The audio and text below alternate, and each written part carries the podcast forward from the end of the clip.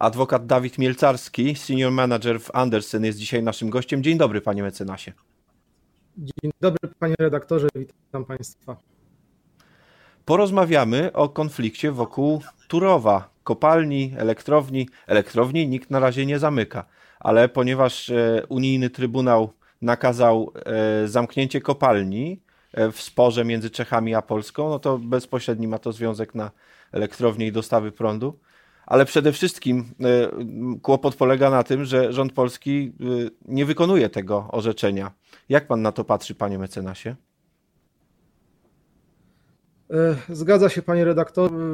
E, niewykonywania e, tego orzeczenia no, można się poniekąd było spodziewać, biorąc pod uwagę zapowiedzi e, i z tego co widzimy, to również to niewykonywanie no, będzie trwało, natomiast wydaje się, że taka metoda poniekąd schowania głowy w piasek no, niczego nie zmieni, ponieważ kara, która już została nałożona właśnie za niewykonywanie pierwszego postanowienia zabezpieczającego, no, nałożona jest i biegnie. E, a to nie zamyka też e, drogi do kolejnych e, postanowień tymczasowych, postanowień zabezpieczających, no i niestety możliwości nałożenia kolejnych kar, więc wydaje się, że problem może się tylko nawarstwiać, no o ile nie zostanie on jakoś rozwiązany. Wydaje się, że bardziej na drodze politycznej niż prawnej, bo te kwestie polityczne tutaj będą miały teraz największe znaczenie. E, wyjaśnijmy naszym widzom, panie mecenasie, na czym polega rzecz. Mamy e, postanowienie tymczasowe nakazujące zamknięcie kopalni, które już ma kilka miesięcy. E, Polska nie wykonała go, więc nałożono kary finansowe, pół miliona euro dziennie. Ale przecież to nie wszystko. Co się może dalej wydarzyć na drodze tych procedur prawnych? E, panie redaktorze, jeszcze jedno, jedno słowo wyjaśnienia, ponieważ to postanowienie pierwsze, e, tymczasowe, ono nie nakazywało zamknięcia kopalni, tylko wstrzymanie wydobycia. No, z punktu Zgoda. widzenia. Zgoda, punktu racja. Widzenia praktyki, Użyłem pewnego skrótu, ale ma pan rację bo kopalnia jest po to, żeby wydobywać, ale to też jest w tej sprawie ważne, ponieważ strona polska tutaj jakby wskazywała, że prawda, nie może mm, zaprzestać wydobycia, bo zaprzestanie wydobycia może spowodować chociażby osuwiska i, i tutaj jakby mm, zamknięcie czy przerwanie życia kopalni może spowodować większe straty niż kontynuowanie tego wydobycia, na co Trybunał już wcześniej powiedział w tym pierwszym postanowieniu mm, tymczasowym zabezpieczającym, że no nie ma tutaj zakazu działania kopalni w sensie prowadzenia prac zabezpieczających, chodzi tylko o mm, zatrzymanie czy wstrzymanie y, wydobycia. Natomiast co się może co się może dziać e, dalej? No, tutaj mamy artykuł 279 Traktatu o funkcjonowaniu Unii Europejskiej, zgodnie z którym e, w przypadku no, niewykonywania orzeczeń, czy w przypadku prowadzenia postępowań sądowych, takich jak tutaj Trybunał prowadzi z wniosku Republiki Czeskiej przeciwko Polsce, e, Trybunał może wydawać postanowienia tymczasowe, postanowienia zabezpieczające i nie jest tutaj w zasadzie sztywno do niczego zobligowany ani niczym y, ograniczony. Ma tu pewną y, dowolność. Więc tak jak po pierwszym y, postanowieniu, kiedy nakazał wstrzymanie wydobycia, no, strona polska nie wykonała tego postanowienia, nałożono karę za każdy kolejny dzień swoją drogą. Tutaj też pewien ukłon w stronę Polski został wykonany, bo strona czeska wnioskowała o 5 milionów euro mm, dziennie. E, można powiedzieć, że zaoszczędziliśmy 4,5 miliona, bo Trybunał tylko 500 tysięcy e, dziennie nałożył, e, ale to nie jest wszystko, bo może być tak, że strona czeska złoży kolejny wniosek i tym razem te kary mogą być wyższe, bo tutaj jakby nie ma ograniczenia, że jeżeli nałożono już coś, to że już więcej tych kar pieniężnych nałożyć nie można, bo można. Bo można, rzeczywiście można. Czy pan mecenas zgadza się z taką oceną y, sytuacji, że e, kampania wyborcza w Czeskiej Republice ma pewne znaczenie, odgrywa pewną rolę w postawie naszego, no bądź co bądź partnera w rozmowach, bo przecież wszystko sprowadza się do tego, byśmy jakoś porozumieli się ze stroną czeską, jak te kwestie e, rozwiązać. Ma to znaczenie? E, tego nie można wykluczyć. E, oczywiście wiemy no tyle, co też z przekazów medialnych, nie, nie, nie, nie, jesteśmy, że tak powiem, w centrum wydarzeń po stronie czeskiej, ale no na pewno ta kampania pomaga. Podejrzewam, że ona też może mieć znaczowa. Ma zarówno aspekty e, prawne stricte, no ale nie ukrywajmy również aspekty polityczne.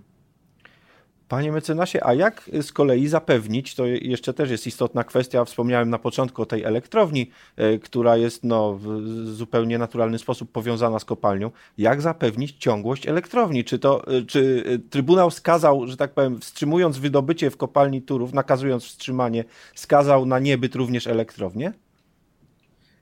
No i właśnie to jest też pewna, pewien ciekawy aspekt tej sprawy, ponieważ strona polska już przy tym pierwszym postanowieniu które później e, tak naprawdę też próbowała uchylić, czy w zasadzie wnieść o ponowne rozpoznanie sprawy, bo to też nie, nie, pojawia się często w przestrzeni publicznej, ale jednocześnie z tym, z wydaniem tego postanowienia o nałożeniu kary pieniężnej, e, Trybunał odmówił ponownego rozpoznania sprawy, czy w zasadzie uchylenia tego pierwotnego postanowienia z 21 maja. Taki wniosek strona polska też złożyła. I strona polska zarówno wcześniej, jak i próbując uchylić to pierwsze postanowienie, właśnie wskazywała e, na to, że no, wstrzymanie wydobycia to tak naprawdę zamknięcie elektrowni, czy, czy zaprzestanie pracy elektrowni, co z punktu widzenia technologicznego, e, jeżeli to by nastąpiło, czyli elektrownia wstrzymałaby działalność, to tak naprawdę jest koniec elektrowni, bo nie będzie można później już jej e, uruchomić, no to nie jest samochód, prawda, który można wyłączyć i włączyć w każdej chwili. Natomiast zarówno strona czeska, jak i przede wszystkim Trybunał, e, wskazywał, że strona polska mm, ma możliwość e, zapewnienia kontynuowania pracy elektrowni e, poprzez dostarczanie paliwa, dostarczanie węgla z innych źródeł. Oczywiście to jest drogie, to wymaga nakładu. Nawet strona czeska, wnioskując o nałożenie kary, policzyła, ile by to tam wychodziło. Bodajże to było 5 miliardów złotych albo euro, teraz już dokładnie nie wspomnę, chyba, chyba euro w ciągu roku.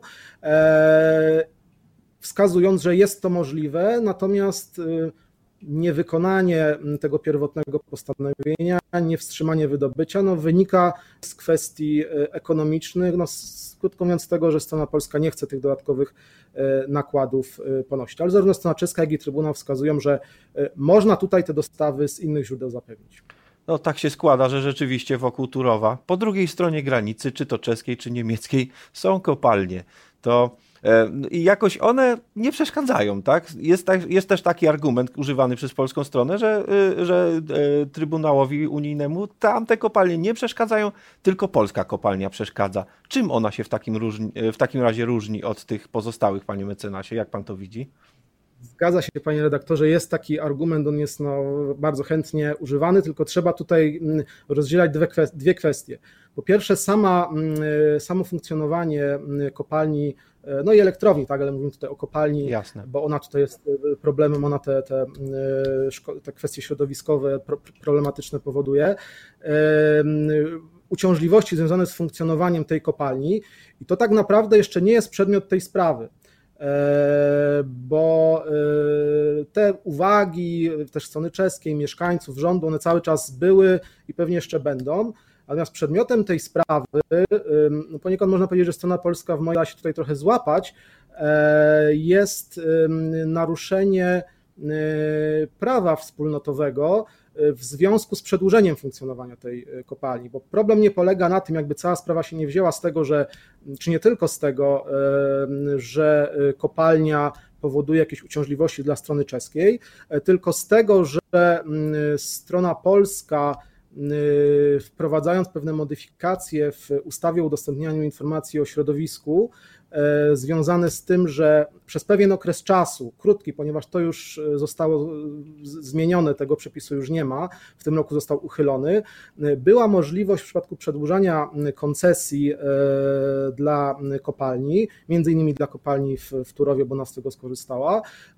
Jeżeli taką koncesję przedłużono okres, czy wniosek dotyczył przedłużenia o okres do 6 lat, to w związku z tą procedurą y, i w związku z wydaniem decyzji o środowiskowych uwarunkowaniach, które w przypadku wydania każdej koncesji czy zmiany koncesji musi być uprzednio wydana, nie było konieczności prowadzenia y, postępowania w sprawie oceny oddziaływania na środowisko y, takiej, takiej inwestycji, takiej, takiego przedłużenia.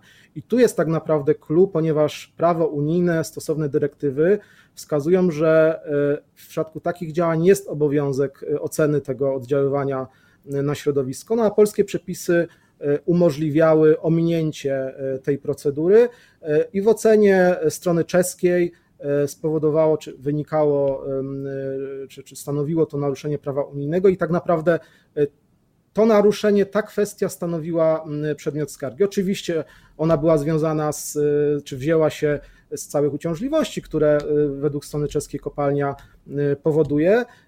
Natomiast no tutaj jakby strona polska dała trochę tą amunicję stronie czeskiej, no i to niestety zostało wykorzystane przez stronę czeską. No tak, i panie mecenasie, czy to jest w tej chwili taka dziura do załatania? Czy jeśli teraz e, wprowadzimy, no nie wiem, wspomniał pan, że przepis został uchylony. Gdyby sobie wyobrazić teraz jakieś takie postępowanie, e, które stwierdzałoby właśnie skutki dla środowiska, e, oddziaływanie kopalni na, na, na środowisko, czy to by załatwiało sprawę? Czy to jest na takiej drodze do rozstrzygnięcia, czy już jesteśmy w zupełnie innym miejscu i, i nie ma co obracać się wstecz? Myślę, że tutaj też trzeba jakby rozgraniczyć dwie rzeczy, bo po pierwsze to jest ten, ta kwestia tego przepisu, który był, ale już go nie ma i ja myślę, że on został uchylony nie bez, nie bez kozery, yy, ponieważ yy, no tutaj... Odegrał już swoją rolę, tak? Odegrał swoją, drogę, swoją rolę i po prostu to było tak patrząc trochę z boku, to, to, to podejrzewam i jakby celem było przedłużenie tych koncesji, które, gdzieś tam są koncesjami wrażliwymi i po prostu okres ich obowiązania się, obowiązywania się kończy. Tam, gdzie była ta potrzeba wykorzystania przepisu, on został. Mhm. Żeby wrócić do strony czeskiej. Halo, halo, panie mecenasie, halo, halo, przepraszam, musimy przerwać na moment, panie mecenasie. Halo, halo. Ja pan słyszę mnie chyba. Halo, halo, bo, bo coś strasznie rwie. E, poczekajmy, aż się ustabilizuje połączenie. Spokojnie. Poczekajmy, aż się ustabilizuje połączenie i wrócimy tą kwestię, bo to ważne pytanie. Więc dobrze, żeby, nam nie, żeby nam nie przepadło. E, to po, pozwolę, sobie, pozwolę sobie spytać jeszcze raz o to, co by było gdyby, jakbyśmy teraz, jakbyśmy teraz e, no, że, że był przepis uchylony e, i on odegrał swoją rolę. W tym miejscu, jak odegrał swoją rolę, to, to skończyło się i mhm. teraz spróbujemy i teraz spróbujemy pojechać dalej. Dobrze, panie mecenasie? Pan zada pytanie, ja, czy jeszcze czy tak, ja już odpowiadam? Tak. Nie, do, do, zadam pytanie. E, dobra. Trzy, dwa, jeden, jedziemy. Wygląda na to, że ten uchylony przepis już odegrał swoją rolę. W takim razie co robić dalej?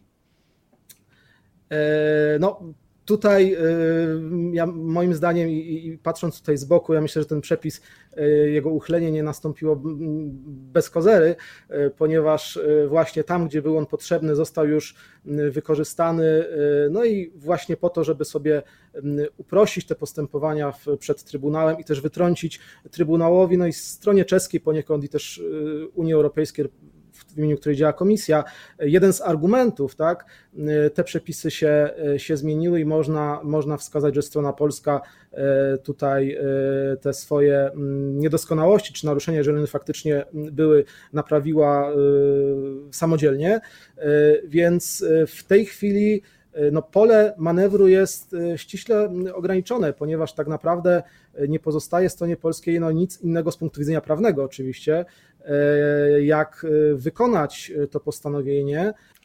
Wiadomo, że orzeczenia Trybunału Unijnego trzeba wykonywać. Normalna sprawa, ale co w naszej sytuacji jest lepsze? Poczekać do wyroku, czy załatwić tę sprawę na ścieżce politycznej? Zapytam na koniec. Jak pan myśli, panie mecenasie? Oczywiście w związku z tym, że teraz w mojej ocenie piłka leży po stronie politycznej, to najlepszym E, rozwiązaniem byłoby e, położyć akcenty na, to, na te rozwiązania polityczne, ponieważ dopóki nie zapadnie wyrok, a nie możemy być pewni, jaki on będzie treści i w mojej ocenie należały przyjąć najpierw naj, najgorszy scenariusz, czarny scenariusz, a potem od niego wychodzić ewentualnie do tych scenariuszy lepszych, e, no to najlepiej by było faktycznie sprawę na kanwie politycznej starać się załatwić, bo to może przynieść no, najszybsze i najlepsze rezultaty w obecnej sytuacji. Wypada nam trzymać kciuki, żeby to się udało. Dziękujemy za to spotkanie i bardzo ciekawą rozmowę. E, adwokat Dawid Mielcarski, senior manager w Andersen, był dzisiaj naszym gościem. Do zobaczenia zobaczenia. Dziękuję bardzo, do zobaczenia.